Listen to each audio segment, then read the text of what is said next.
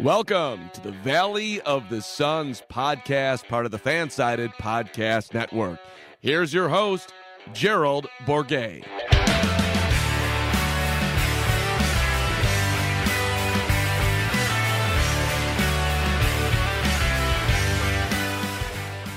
Welcome, Valley boys and girls, to another episode of the Valley of the Suns podcast, part of the Fansided Podcast Network. I'm your host, Gerald Bourguet, and uh, we are coming in the midst of the Suns' nine game win streak in the playoffs coming to an end uh, on Thursday night. Um, in game three, was really just not a great game for the Suns all around, obviously.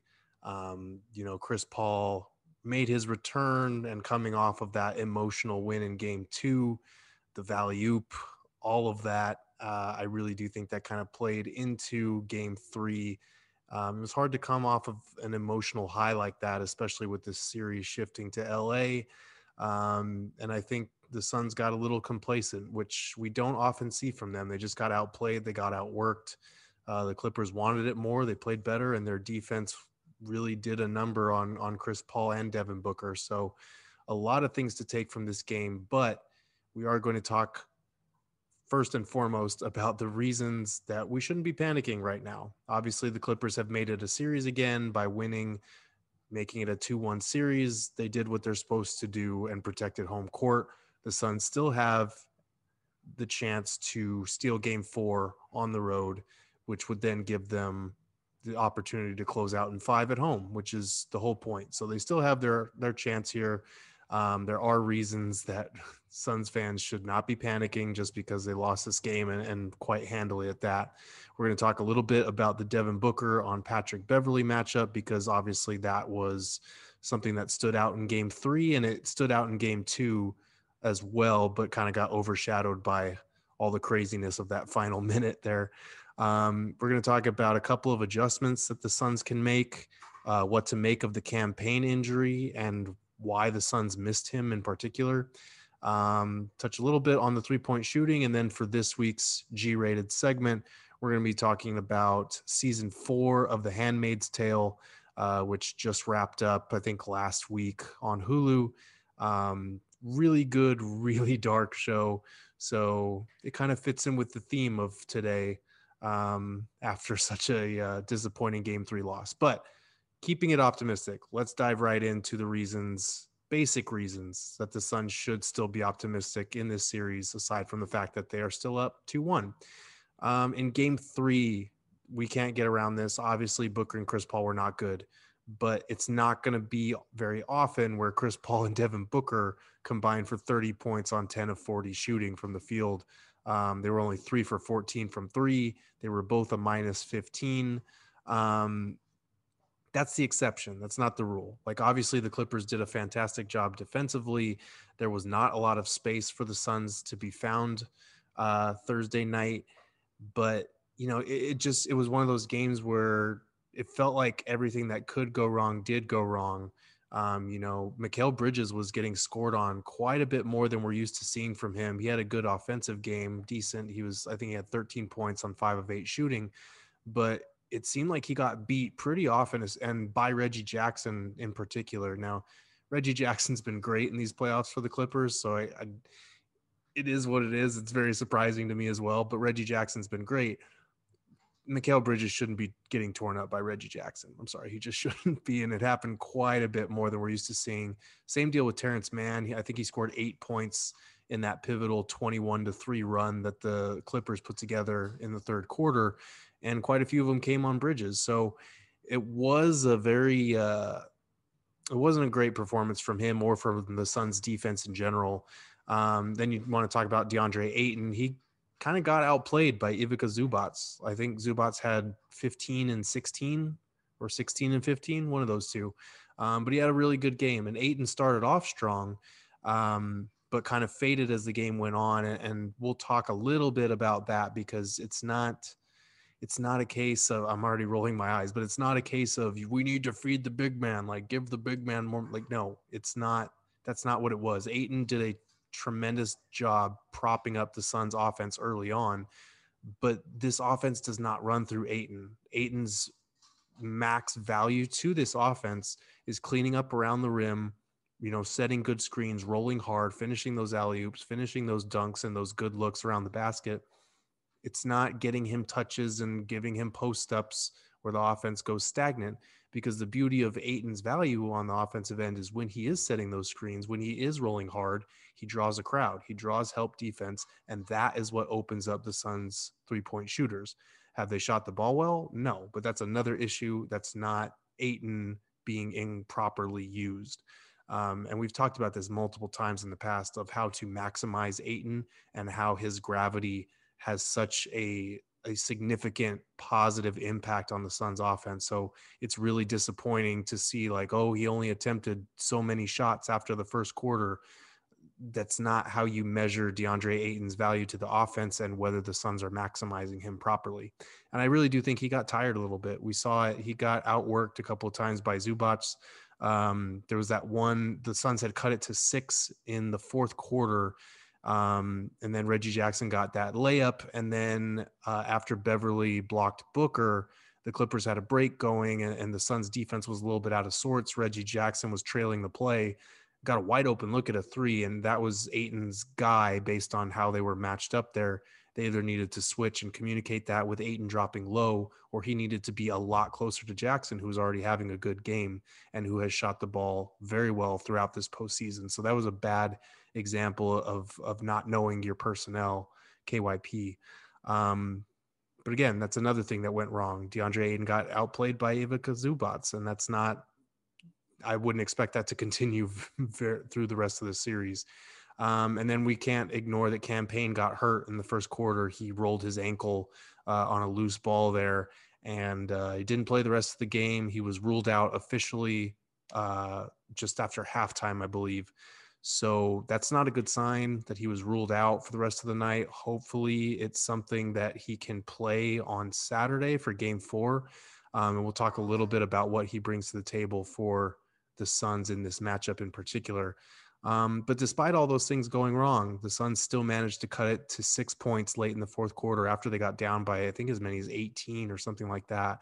Um, they put together like a 12 0 run at that point and cut it down to six you know, the Clippers fire right back with a 5 0 run, all Reggie Jackson.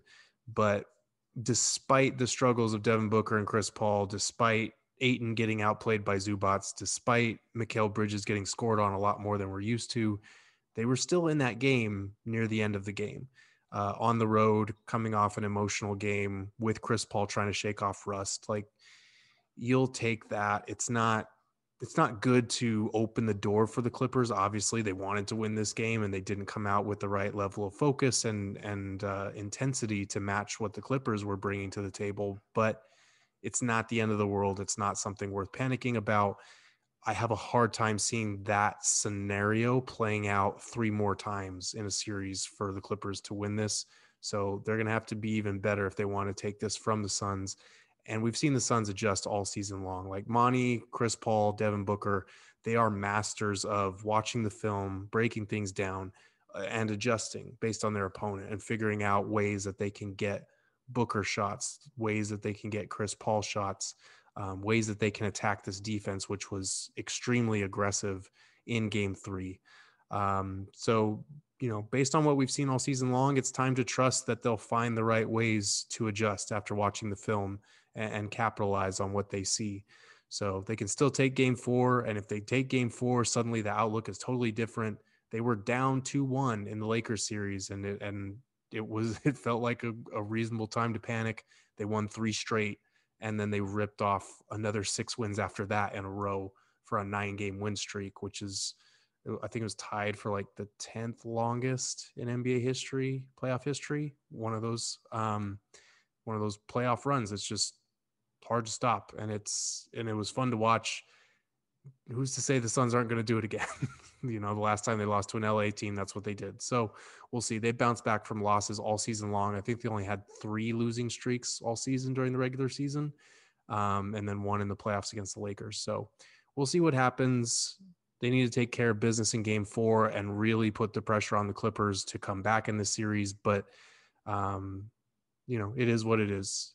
They lost game three. We move on to game four. It's not the end of the world. We do need to talk about Patrick Beverley on Devin Booker, though, um, because it's pretty clear in game one, Booker was phenomenal. That was the last time we recorded a podcast. He had the 40 point triple double, saying his praises.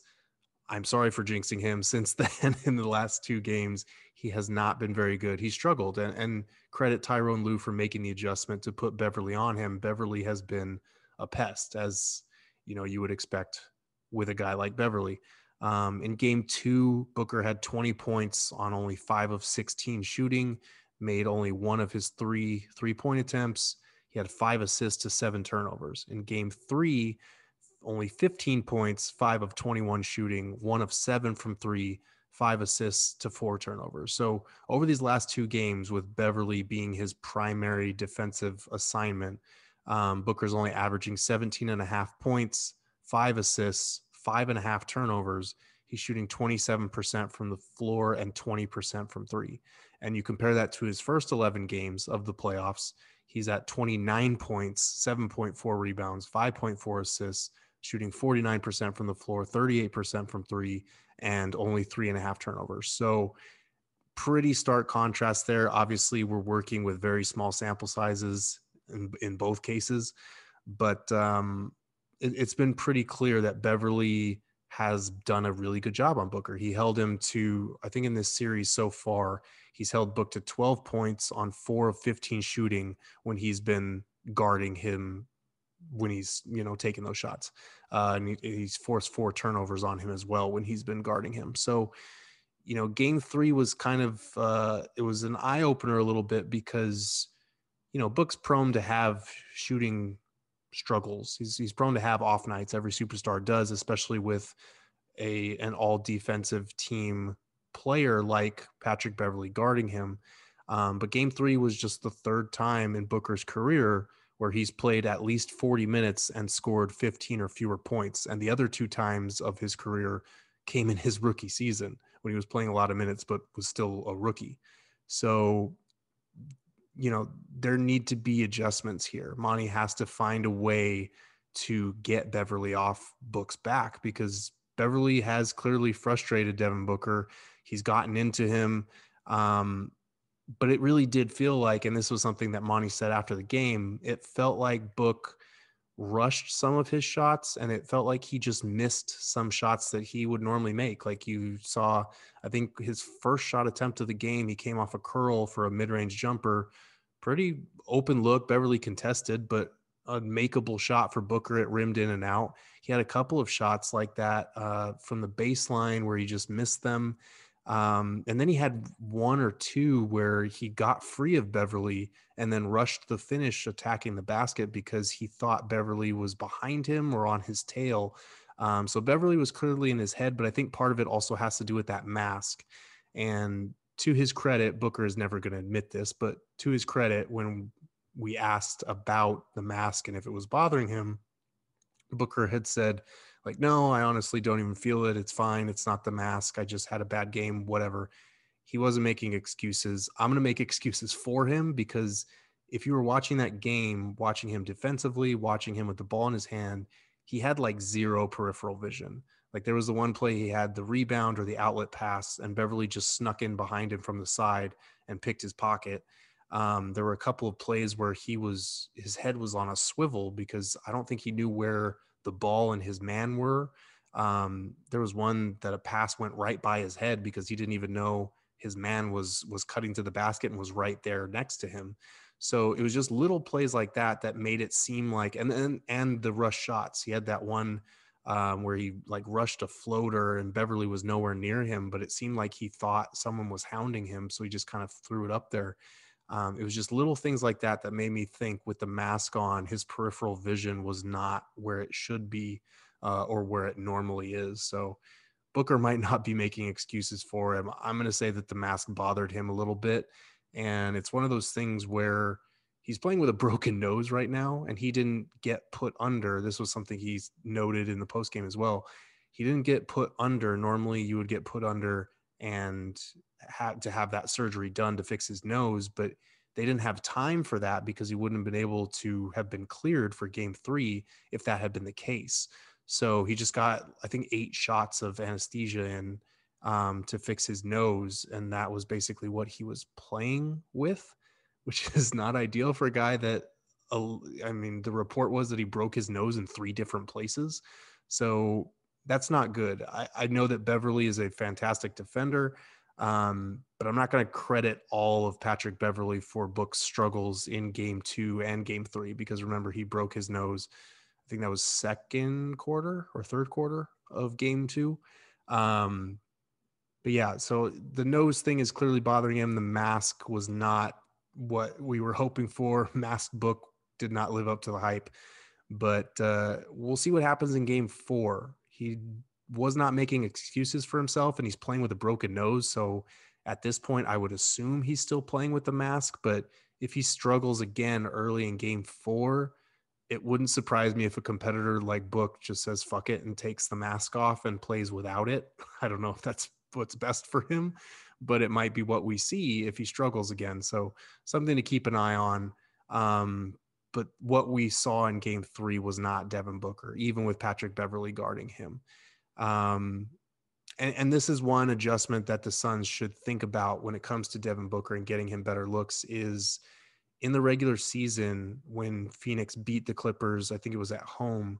Um, and in the past too, Booker has bullied Patrick Beverley in the post on the block um, because he has a very good post game.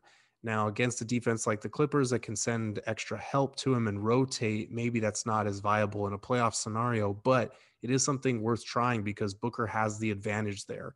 And it's one of those things where when he puts the ball on the floor, when he's holding it on the perimeter and, and looking to make his move, Beverley is already up in him.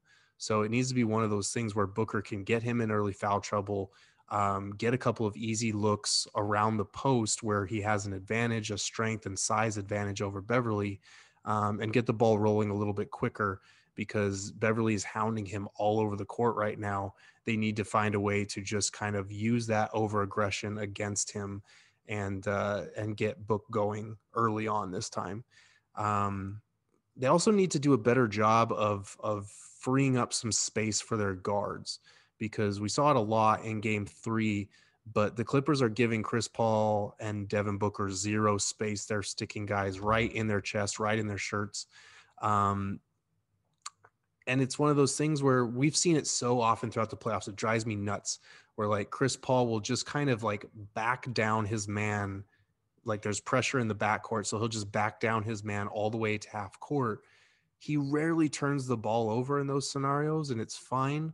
But like, especially when his like shoulder was messed up, it was very clear when they had Dennis Schroeder hounding him up and down the court but by the time he gets across the half court line, it's like the clock is ticking 18, 17, 16.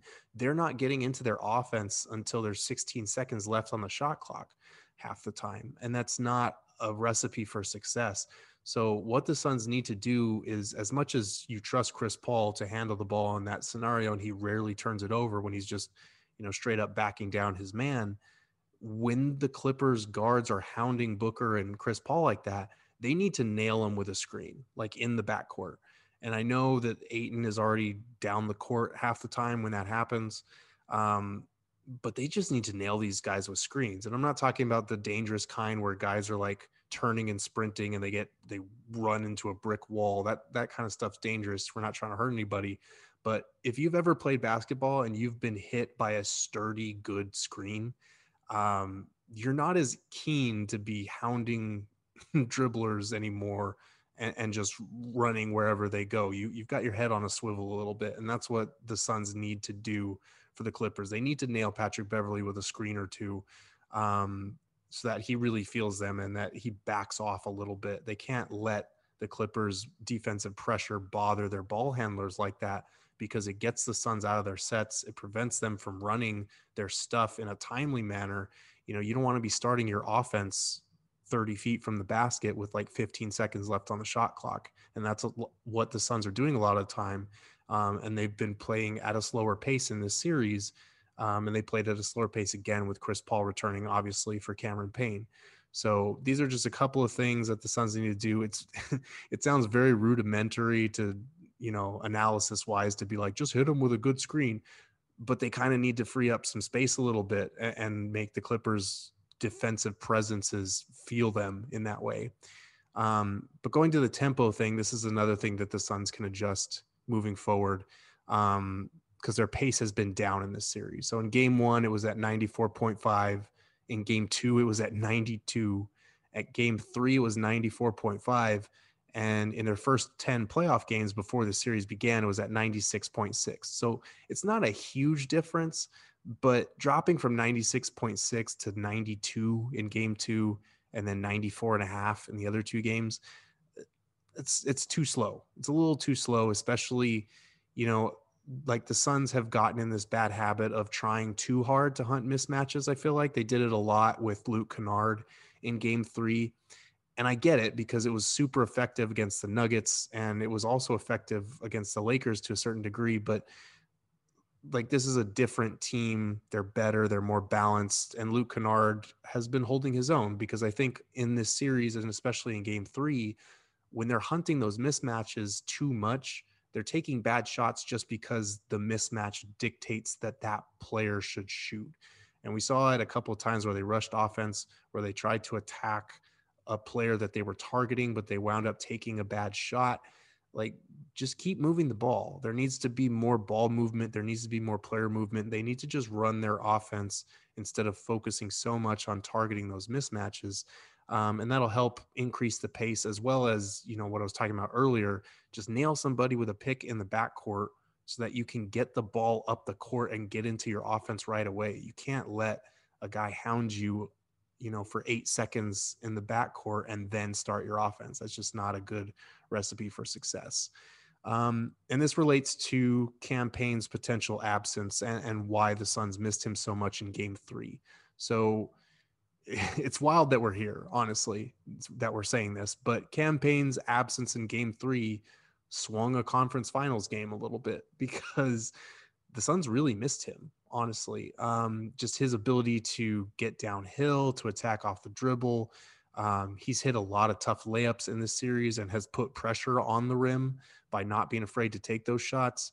Um, and and his dribble penetration forces the Clippers defense to rotate. It opens up a lot for the Suns offensively because of that. Um, obviously, he's not the individual player that Chris Paul is, but the pressure that he puts on the rim off the dribble, the speed that he has is a very different and valuable skill set, especially for this series. Um, because we saw it in game three, Chris Paul's slow, methodical, um, you know, individual probing, it, it, creates a slower pace and, and it just wasn't the right answer in game three. And he even said after the game, like, I need to push the tempo up. Obviously, the shooting struggles didn't help at all but um, and he still had I think 12 assists or something like that. So he still can distribute the ball and he's still the point guard, but they need to play at a faster pace. And that's why the Suns are really hoping that Cam Payne's ankle injury is not serious because they need that that increase in tempo that he brings to the floor. They need the pressure that he puts on the rim and on the Clippers defense to rotate when he puts the ball on the floor. Um, they need his speed. They need him attacking the basket, especially if Booker struggles again with the mask and with Patrick Beverley, that matchup. So, really, fingers crossed that Cam Payne is back for game four because it's such a pity that he went down with this injury, you know, literally the game after the game of his life. He had a career high 29 points, nine assists, and zero turnovers in game two. Uh, and it was the Cam Payne game until, you know, the Oop at the very end there. Um, and the other thing is that it also saves money from the E'Twaun Moore experience. Uh, we're at the point where less is more. They really need to, and I brought this up on the last pod, but they really need to consider giving those minutes to Jevon Carter if Payne is out again. Um, obviously, you hope that Payne is back, so you don't even have to cross that bridge. But you know, Moore Moore has not been terrible. He just hasn't been good and there's a significant drop off from Payne to Moore in those backup guard minutes. So it might be time to try Jevon Carter, see if he can't knock down an open three or two, see if he can't disrupt the Clippers a little bit with his defense. They could use somebody who's just going to hound the hell out of Reggie Jackson because he's been killing the Suns in this series so far. Um, And then the last thing is just the basic three point math that has not been working in the Suns' favor so far. And I harped on this in the first games, too, the first two games of this series, but the math works in the Clippers' favor as far as their three point attack, unless the Suns are racking up points in the paint and you know scoring with kind of lights out efficiency from two point range like they did in the first two games. So in game one, the Clippers made seven more threes than Phoenix. They went 20 for 47 compared to 13 for 32 for the Suns. Um, so the Clippers shot almost 43%. The Suns shot a really solid 41% in that game, but the Clippers attempted 15 more threes. They made seven more threes, which means they were a plus 21 in points off of three pointers. In game two, they were also plus 21 in points off of three pointers um, because they went 13 for 34 compared to six of 26. The Suns only shot 23% from three in that game. Clippers shot 38%. And this shouldn't be surprising because the Clippers are going to outshoot most teams. They were the most efficient three point shooting team during the regular season. Um, oddly enough, in game three, the three point discrepancy was a lot closer. The Clippers only made two more three pointers than Phoenix.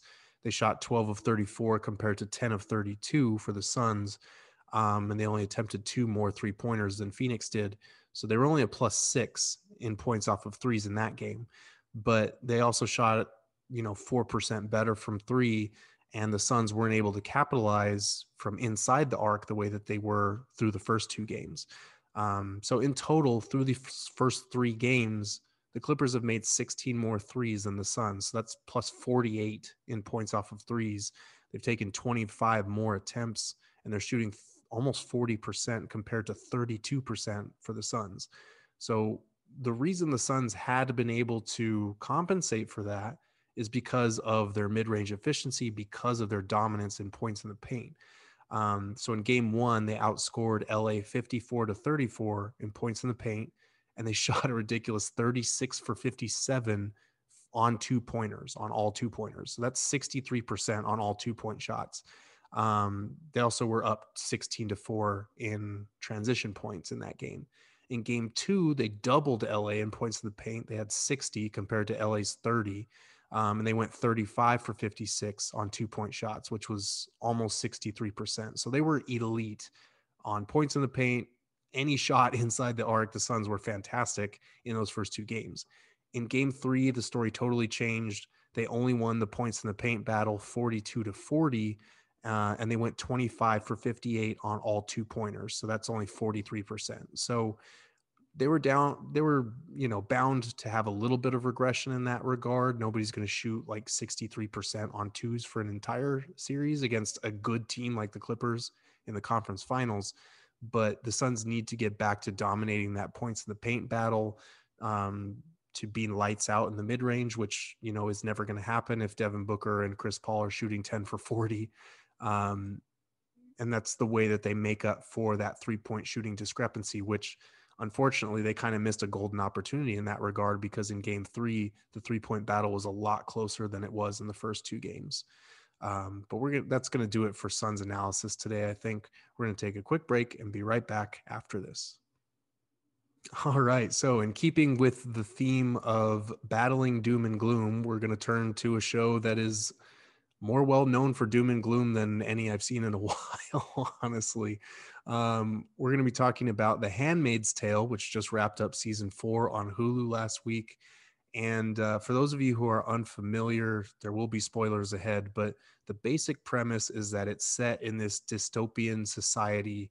Um, this this country called Gilead forms uh, on the east coast of the United States, and they're basically these religious nuts because in this in this uh, dystopian world the birth rate is down across the world and you know these religious nuts are basically they're citing this passage um, from the bible where god basically tells um, i can't remember who it was but he basically lets the dude have sex with his handmaid because his wife can't give him a child. So that's basically their premise for uh, capturing, imprisoning these women called handmaids, and uh, you know, knocking them up. Basically, it's it's it's state sanctioned rape in this country called Gilead. Um, the handmaid's purpose is to, um, you know, bring a child into this world. That's what they're there for. And they're assigned to the households of these higher up commanders within this army of Gilead. And uh, they're usually given to families that, uh, for whatever reason, cannot have kids, whether it's the husband's fault or the wife's fault. It's usually the wife's fault in this society because it's uber patriarchal, obviously. Um, so that's basically the basic premise, and it's all centered around a character, June Osborne, who you know you get bits and pieces of her backstory as it goes along. But she was married, uh, she had a, a, a daughter with her husband, and then with the formation of this state, she got separated from them. She was imprisoned and forced to be a handmaid. She was separated from her daughter, separated from her husband, who was able to escape because he's a man. Um, and you know she has fellow handmaids that she gets close to her friend moira from before um, her friend janine that she befriends through this whole horrible process of being a handmaiden um, you know nick who becomes her love interest he's a he becomes a commander in this army but he's kind of undercover and he's in love with june and they actually have a child together because the commander that june is assigned to can't have a kid.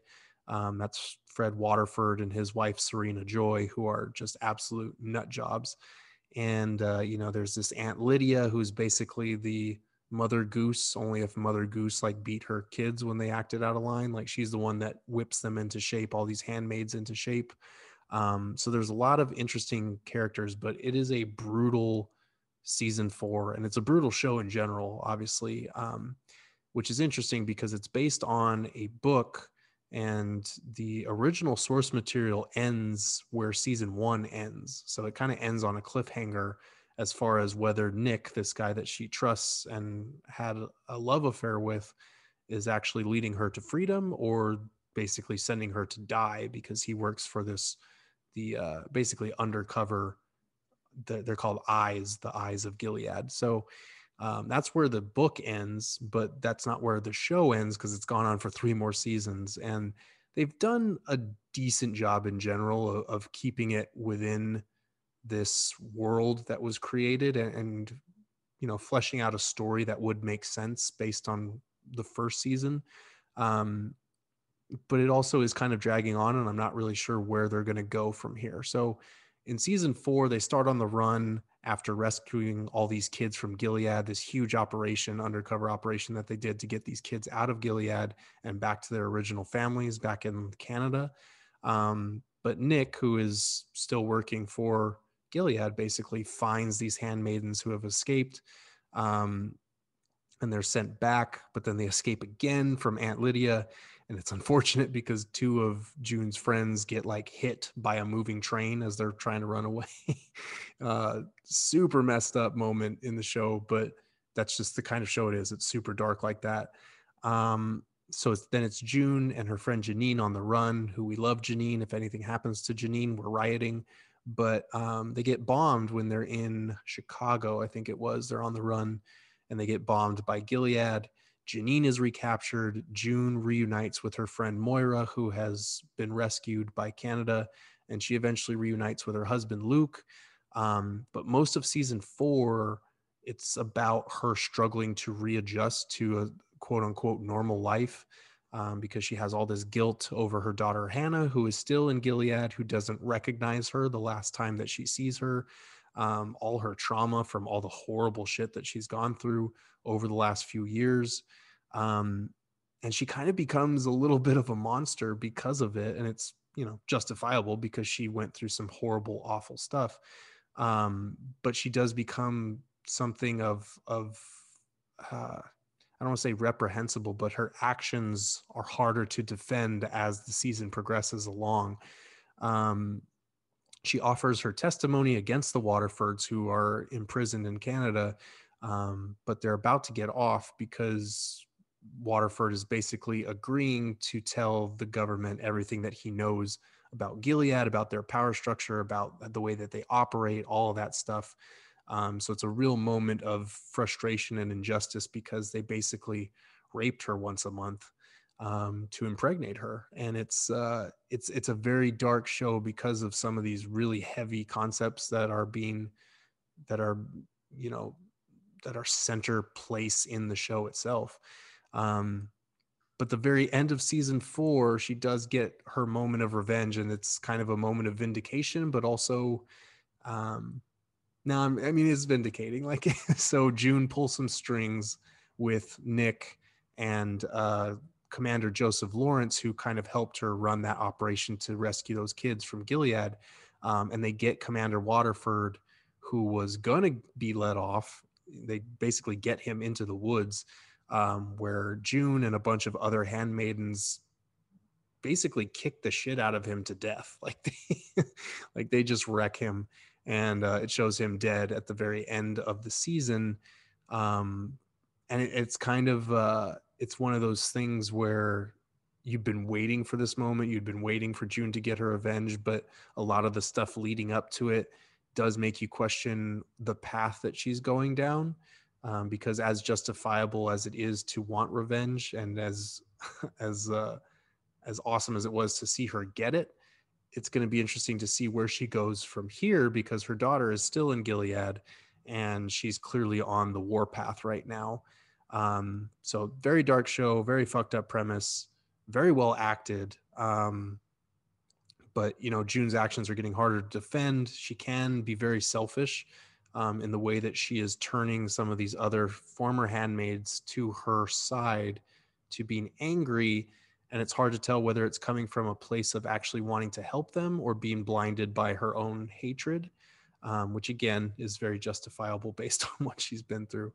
Um, I honestly, I don't know if I'd recommend watching the show right now if you haven't seen it, just because this dystopian society feels way closer to what it sh- like it doesn't feel as dystopian as it should especially after the last administration. Like i started watching it around the election time and i got all caught up for season 4 and it bothered me that I, it didn't seem as crazy and as far off and as distant a concept as it probably should have um because there's some really messed up stuff but it is basically just a bunch of religious nut jobs that are um setting up this super patriarchal society where women are secondary and and used as you know sexual things. And it's uh it felt it hit a little too close to home as far as like reproductive rights in this country and all kinds of other conversations that we could have. So it's definitely timely, but if you